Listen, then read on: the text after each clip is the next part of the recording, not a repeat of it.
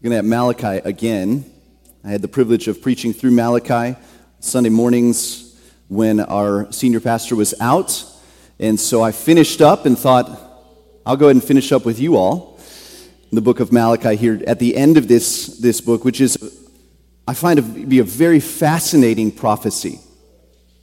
This book closes with a summary of the, the two central themes of the prophecy as a whole. Two themes. Number one, the, the people have rejected God's law. Rejected it. They're not obeying the law that God had given to them through Moses many years before. The second theme is the people are not rightly anticipating the coming day of the Lord. And those two themes come together in this you're rejecting God's law. And on the coming day of the Lord, it's not going to be good for you. This is a bad thing. Law of Moses, the coming day of the Lord by this messenger named Elijah. These are two massive themes in the book of Malachi. Am I kind of loud? Am I okay? Okay, it sounds, I just don't want to hurt your ears because I can, I can get into this. I like the Bible very much, and so I don't want to hurt your eardrums just about every section of this book, God exposes the people's disobedience to the law, and then he warns them of what will happen if they persist in unrepentance of their sin. He will come in judgment. And so it makes sense that the book closes the way it does. Remember the law of Moses. Look at chapter, chapter 4, verse 4, and let me read our text for us. Remember the law of my servant Moses statutes and rules that I commanded him at Horeb for all Israel. Behold, I will send you Elijah the prophet before the great and awesome day of the Lord comes.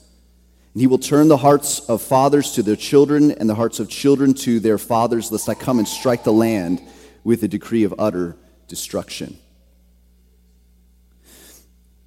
Now, this is not an easy passage to apply to us, the church, living in the age after Jesus has already come.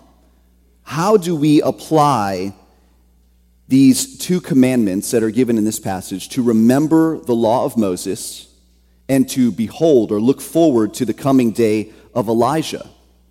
Because if you, if you understand Scripture, you know that the law of Moses was given in a different time period and as we already read one passage this morning from Second Corinthians, that law has come to an end for those of us who are in Christ.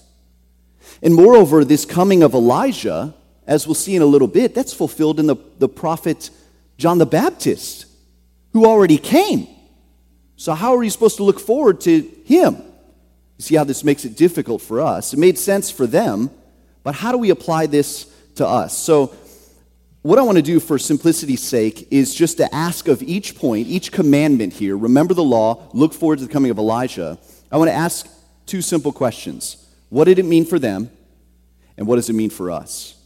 Kind of serve as our structure for this time this morning. And I, I want to pay special attention to these key Old Testament figures that are mentioned in this passage Moses and Elijah.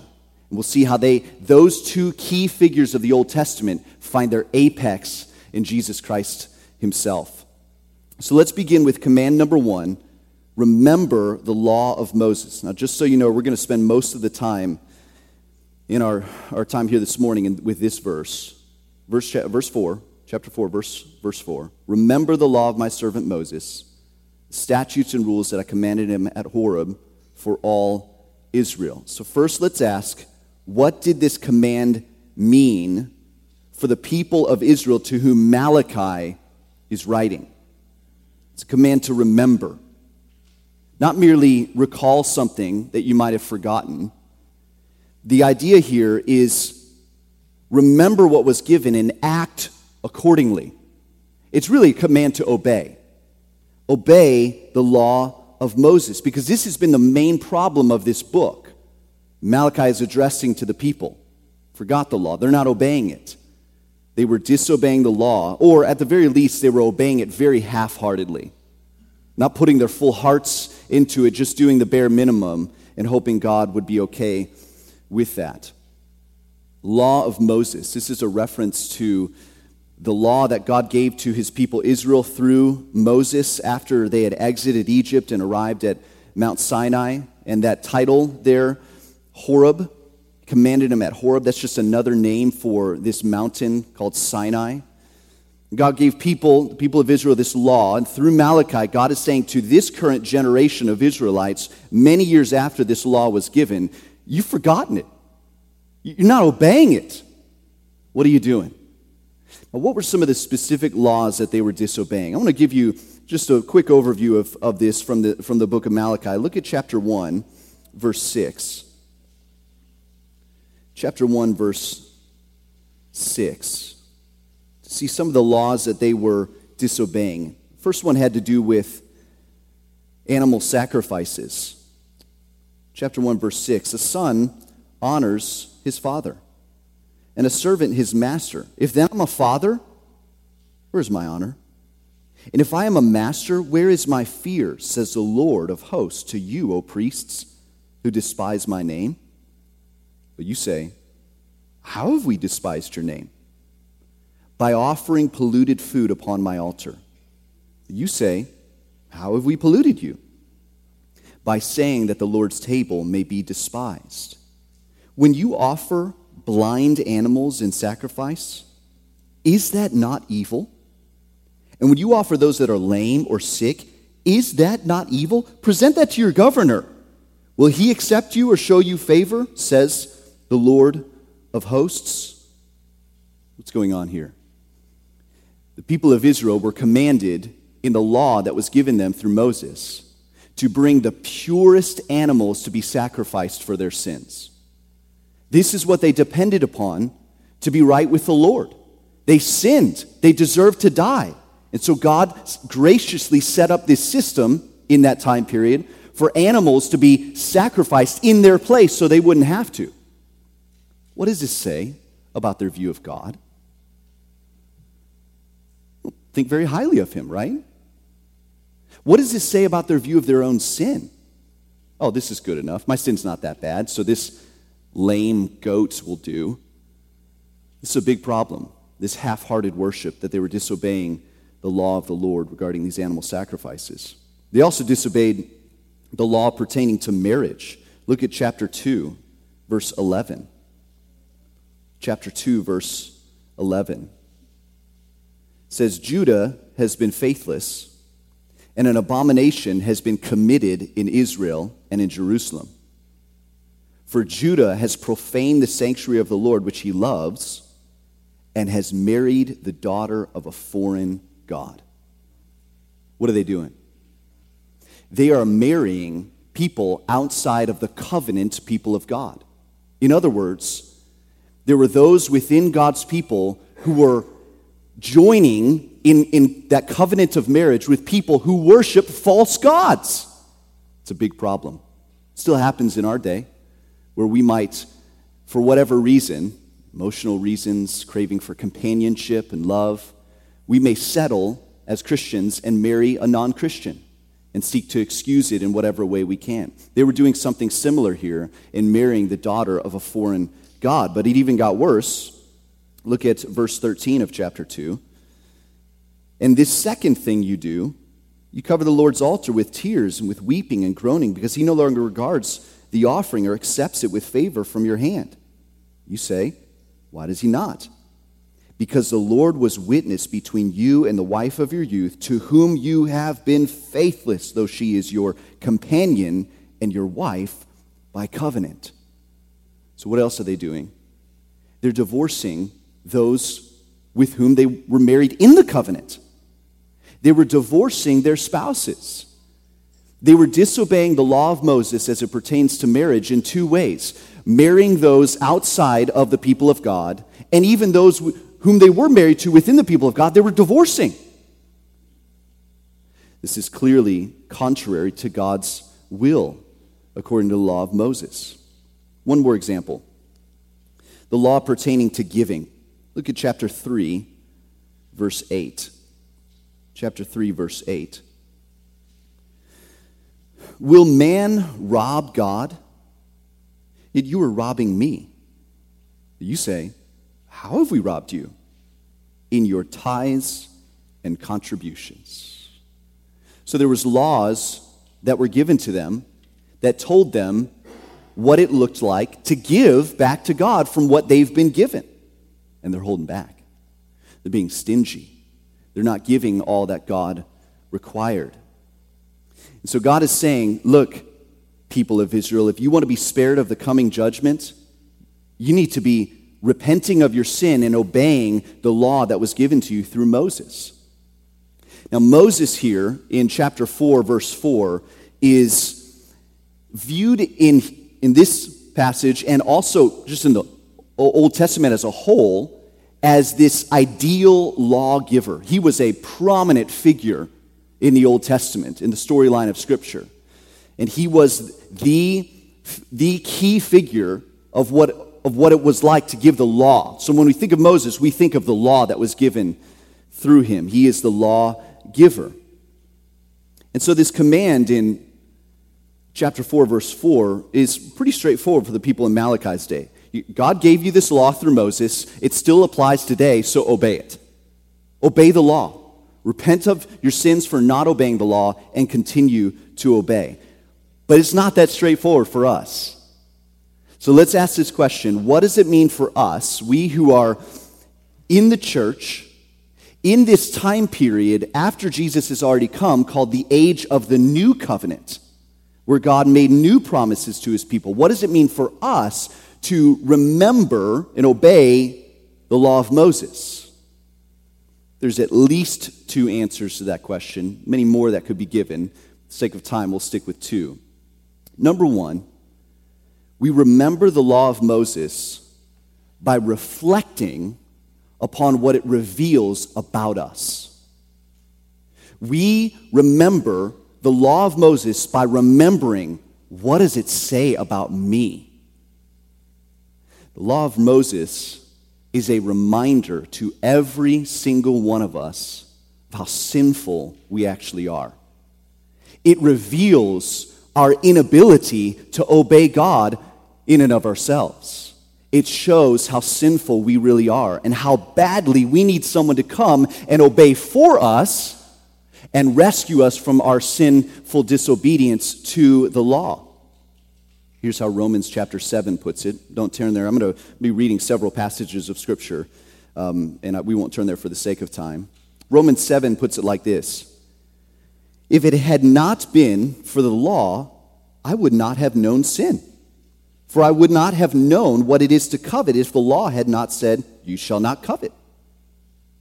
This is Paul talking. What is he saying? The law of Moses reveals how much of a sinner I actually am. I didn't realize it was sinful to covet. I do that all the time. I want things that are not mine all the time. And it says, I covet. Oh man, that's bad. I'm not in a good position now. It reveals our desperate state before a holy God. It shows us, look, we can't measure up. We cannot be good enough, and there expose, therefore exposes our desperate need for someone else to stand in our place and obey the law for us. This is what the Apostle Paul says in Galatians chapter 3. He says, The law was our guardian until Christ came, in order that we might be justified by faith. The law shows us our need for someone else to stand in our place. And it was our guardian, it was our schoolmaster. It, it got us to the place where Jesus comes and we see, oh, we need him. We need him. The law of Moses leads us to see our need for Jesus so that we could be justified, as it says in Galatians 3, which means to be declared righteous. God, as the judge, declares us right standing before him. Why? Because we place our faith in Jesus. Not right standing before him because of our obedience to the law. It's not going to happen. The law reveals our inability to obey God and shows us our desperate need for Jesus to stand in our place. I hope you understand this. It's very important. Some people think that what Jesus came to do for us was to live a good example for us to follow? I hear that all the time. Why did Jesus live the perfect life? Well, just so we could see what it looks like on how we're supposed to live. Well, that's partly true. But what they tend to mean by that is, and try to be like that. Problem is, we can't. It's not going to happen. It's not good news if Jesus merely came to live a perfect life to be our example. That's really bad news because we can't measure up. We'll never be able to measure up. So, why did he live a perfect life? He was our substitute. We needed someone to stand in our place and obey the law perfectly for us because we can't. And the law shows us our need for that. But it also shows us what we deserve. The law shows us we deserve to die, we deserve to be punished for our sin. Paul also says in Galatians chapter 3 that Christ redeemed us from the curse of the law, meaning Jesus took the curse upon himself that we deserve for our disobedience to the law. Christ redeemed us from the curse of the law by becoming accursed for us when he died on the cross. So I, I would appeal to any of you here if you are trying to trust in your own good works to be accepted before a holy God and go to heaven, wake up. It's not going to happen. You will never gain right standing before God. You will never be accepted by God on the basis of your own good works. Let's just say that you, and the very end, let's just say that your good works do outweigh your bad works. This is how a lot of people view how, they, how you get to heaven. Let's just say that happens. It's not true, but let's just say that it's possible that your good works will, on, on the last day, outweigh your bad works. Well, what about these bad works? You still did bad things. It's not like they just go away. You think of someone who does a lot of good in one day, walks an elderly across the street, you know, um, speaks an encouraging word to someone, opens the door for someone. That's three good works. But they also stole some bubble gum from the store. And they plead before the judge I did three good things. Can you just overlook that, that event earlier, it's not going to happen. Any just judge is going to condemn him rightly for that one bad deed. And that's how God is with us. He can't overlook our sin just because we do some good things. God must judge all, all sin. And the good news is, Jesus came to take the judgment for us. That's what the law helps us to see. It helps us to see we can't be good enough Jesus was good enough, so our responsibility is to trust him, to turn away from your sin and trust in Jesus alone. Now, after we do that, when we trust in Jesus and what he accomplished for us in his perfect life in our place and the, the punishment he took for us when he died on the cross, when we say, I'm banking on that to be in right standing before God, okay, we're Christians. How does the law of Moses now apply to us? Do we just try to do what it says and everything that it says exactly how it says it?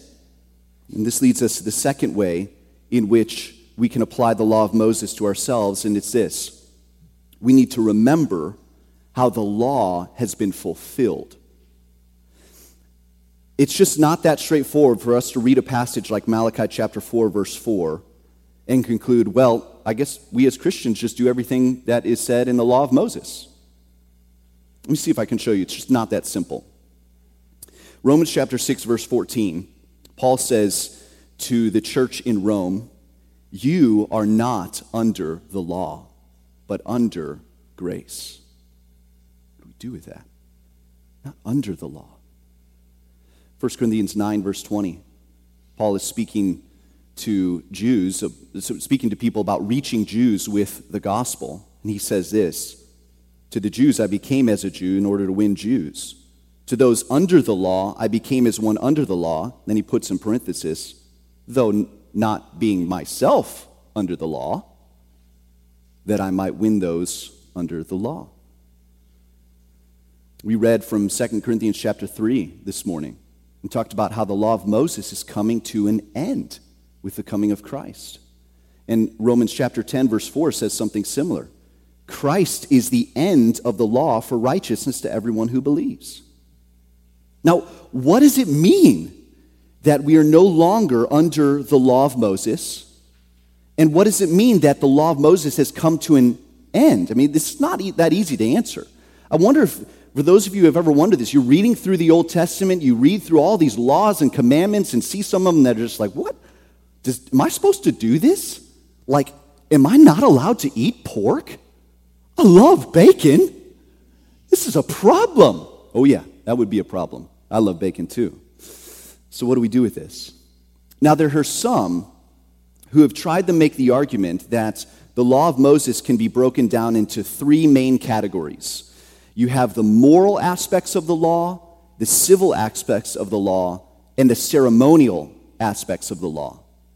The moral parts of the law pertain to those commandments that are moral in nature, summarized in the Ten Commandments don't lie, don't steal, don't murder, don't commit adultery. The civil parts of the law pertain to the nation of Israel as a geopolitical nation, like laws pertaining to commerce and property and livestock. And then you have the ceremonial law that has laws pertaining to like food regulations. Don't eat pork or uh, things that are clean and unclean. Don't touch a dead body.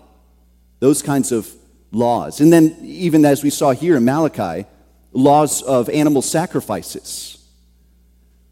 And so the argument goes, you know, when Paul and the other New Testament writers speak of the end of the law and how we're no longer under the law, what he really means by that is not the moral law, but the civil and ceremonial aspects of the law. We're not under those parts, but the moral law continues. It sounds good. Sounds like a simple solution, but there's one massive problem. The Bible just doesn't talk about the law in that way. It just doesn't break up the law so nice and neatly so that they fit into these little categories and we only obey some of them. This would have been a foreign construct placed upon the law of Moses that the, the, the average Israelite would have said, What are you talking about? I don't understand. This doesn't make any sense. The law's not broken up like that. It's all moral. We're to obey all of it. And so, when Paul says, and other New Testament writers say, we're no longer under the law, he means the whole thing. He means even the Ten Commandments. Uncomfortable silence. What do we do with that? Am I saying now, Paul saying that you're allowed to go and steal? You're allowed to lie? If we're no longer under that law anymore, hey, we're free to do whatever we want because we're under grace. If you read the New Testament, you know that that's not true. So, what do we do with this? How is it possible that these sins are they're not okay? We can't do them. How is that possible if we're no longer under these kinds of laws, the law as a whole? Here's the New Testament. Here's what the New Testament teaches though we as Christians are no longer under the law of Moses, that doesn't mean we're not under a law. There's a new law that we're now under, and it's called the law of Christ. We see that again and again in the New Testament. The law of Moses has been fulfilled in the law of Christ. 1 Corinthians 9:21. When Paul says he, he's now under the law of Christ. What is this? What's the law of Christ? What is this law that we're to obey as Christians? What is the law that we're to remember? Romans chapter 13 puts it like this Owe no one anything except to love each other. For the one who loves another has fulfilled the law. For the commandments, you shall not commit adultery, you shall not murder, you shall not steal, you shall not covet, and any other commandment are summed up in this word you shall love your neighbor as yourself. Love does no wrong to a neighbor, therefore, love is fulfilling of the law. Romans 13, 8 to 10. Galatians 6 2 puts it like this Bear one another's burdens, and so fulfill the law of Christ. This is the law that we are now under. It's the law of love, and that was really the heart of the law of Moses we know it's not just love of neighbor that fulfills the law, it's also love of God. As Jesus says, the two greatest commandments love God with all your heart and love your neighbor as yourself. And then he says this in Matthew 22 On these two commandments depend all the law and the prophets. In other words, at the heart of all the commandments that were ever given in the Old Testament is this love God, love neighbor. This is the law of Christ, and this is a law that we are now under as new covenant believers. And so when we read Malachi chapter 4, verse 4, we ask, how does this apply to us? What do we need to remember? We need to remember the law to love God and love each other. And listen, what happens when we do that? When we are living by that law, what happens? We're going to live in such a way that God has called us to live. This is a summary of all of our problems in our disobedience to God. We don't love Him like we should, we don't love each other like we should. Now, the implications of this are just massive. Like, where do we start in applying this to ourselves? Love God and love each other. That's life, that's everything. So, let me give one small example that I think some of you uh, younger parents can relate to try to think of the, the most recent problem that you had. This applies to all of us. I'll give an example related to younger parents. Try to think of the most recent problem you had. It could have been a relational conflict, it could have been a problem at work, whatever it was. Now, I want you to think about how you responded. Think of the problem, think of how you responded. If your response was at all sinful, meaning you disobeyed a certain command of God in the New Testament. Maybe you got angry, maybe you got anxious, maybe you were jealous, unkind, maybe you assumed the worst in someone else rather than giving you the benefit of the doubt. Maybe you threw yourself a nice little pity party. You became passive, withdrew, maybe got defensive. If you responded in a sinful way, listen, the problem was not that you were not loving. You were indeed loving. But who are you loving? Yourself.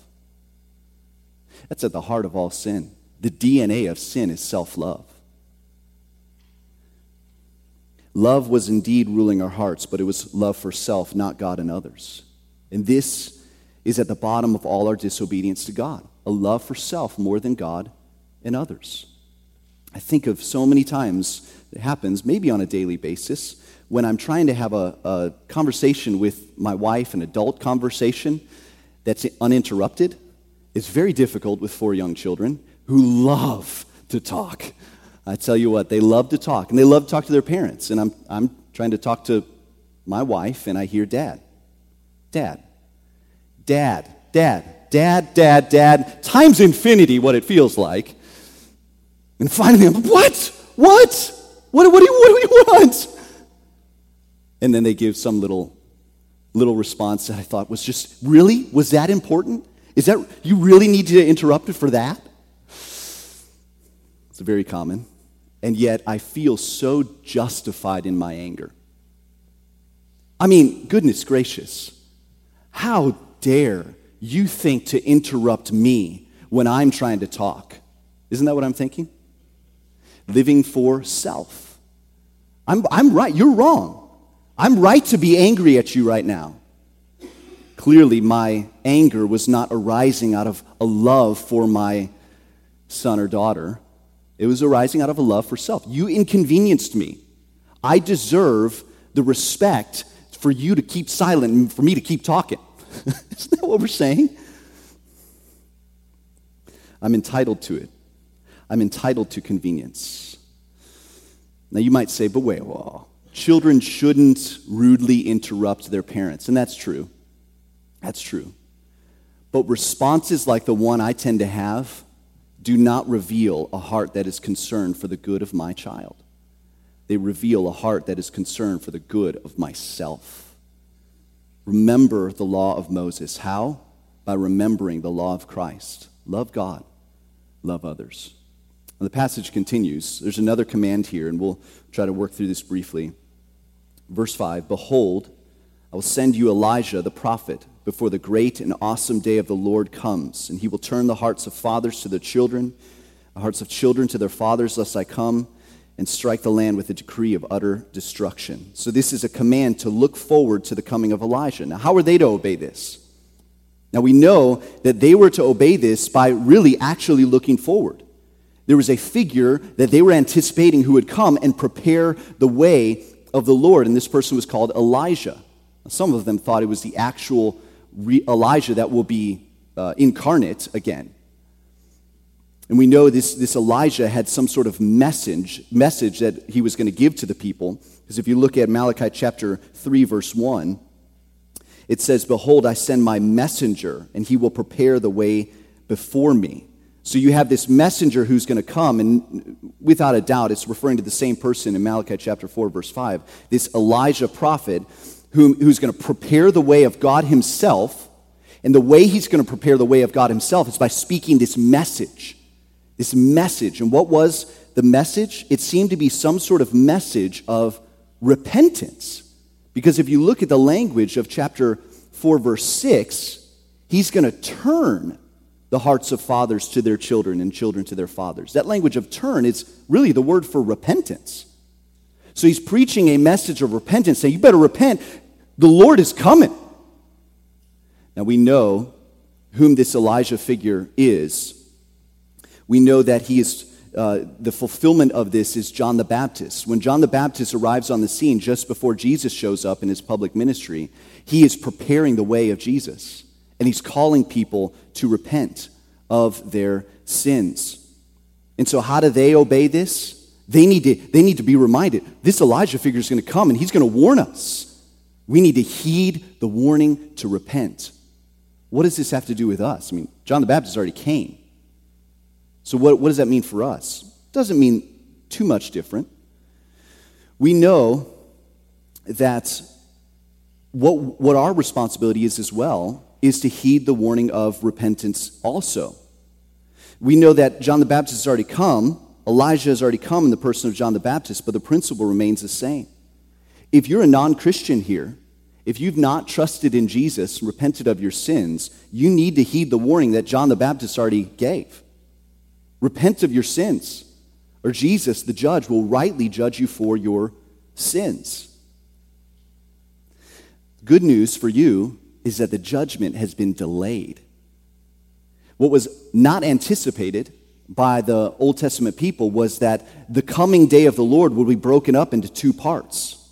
And Jesus is going to come again, and he will judge all those who remain unrepentant. So the, the warning is the same for us to repent of our sins. And even for we who are Christians, we continue to repent of our sins. Now, I want to ask this question as we close. Why would God mention these two themes? Um, more specifically, these two figures at the end of Malachi Moses and Elijah. We know certainly they haven't been obeying the law, so he wants them to obey the law. They have been rightly anticipating the coming day of Elijah. They need to, to do that. But why does he bring them up? What's, what's significant about this? What's the real issue? If you understand the book of Malachi, the, their problem is that they don't see God for who He is. The reason why they're disobeying the law is because they're not standing in awe of who God is. If they were, they'd be obeying.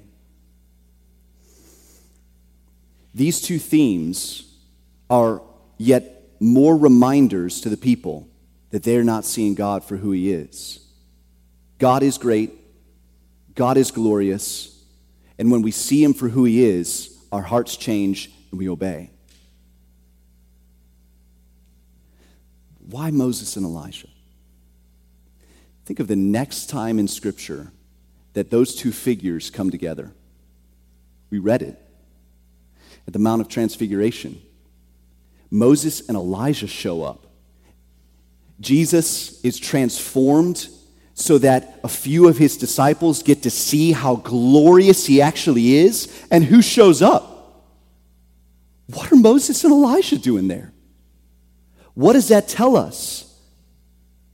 Here's how one person put it When God determined to show the significance of Jesus' ministry, he had these two men appear on a mountain with our Savior in the Transfiguration.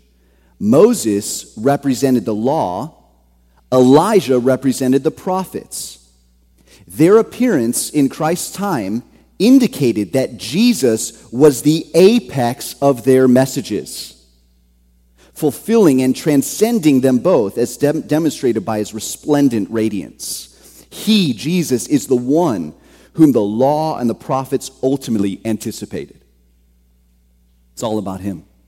It is all about Jesus. Moses and Elijah, the law and the prophets were pointers to Jesus. They were urging the people to obey God, but the reason why they didn't was because they weren't beholding the glory of God, which was the exact problem of the people in Malachi's day. And it's our problem too. So often, it is our problem too. For us to do what God says, obey the law, obey what He's commanded us, we've got to see. We have to behold Jesus in all His glory. This is, this is what life is all about, really. It's forgetting ourselves and being caught up in the glory of who Jesus is. And when we do that, we're being freed from the bondage of self glory, the bondage of self focus and self gain and self love and self protection, self reliance. We're being caught up in the glory of gaining Christ focusing on Him, loving Him, experiencing His protection for us, relying upon Him. We've got, we've got to see Jesus as glorious. And when we behold the glory of the Lord, as it said in the passage we read earlier, we will be transformed into the same image from one degree of glory to another. Behold Jesus. How do we do that now? You look to him in his word. See him there. This is why so often one of the first things I tell new Christians is Read the Gospel of John. You're going to see Jesus there. You need to see Jesus there because the way you grow in Christ, know Christ, is to see and behold Jesus for who he is. And as we see him for who he is, we're changed into his likeness. You want to obey God? You need to love Christ. We need to realize that the way that God changes us is not primarily by changing our bad habits into good habits. That's not the way He changes us. The primary way God changes us to the Holy Spirit is by changing our desires so that we behold the glory of Jesus and we love Jesus so much that our bad habits, our sinful habits, become distasteful and disgusting to us in light of what we get in Christ remember the law of Moses. Look forward to the day of the Lord. Behold the glory of the Son. Let's pray together.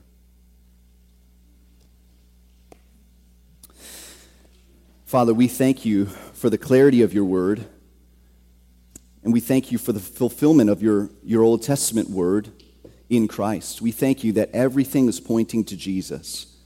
Lord, we pray that you would give us hearts to see. Remove those distractions from our lives, even little things that cause us not to see Jesus for who he is. Distract us, even mundane things, trivial things.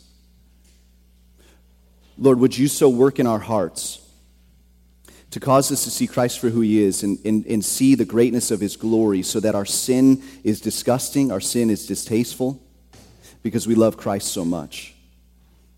Let us behold him, and as we do, would you transform us one degree of glory to another?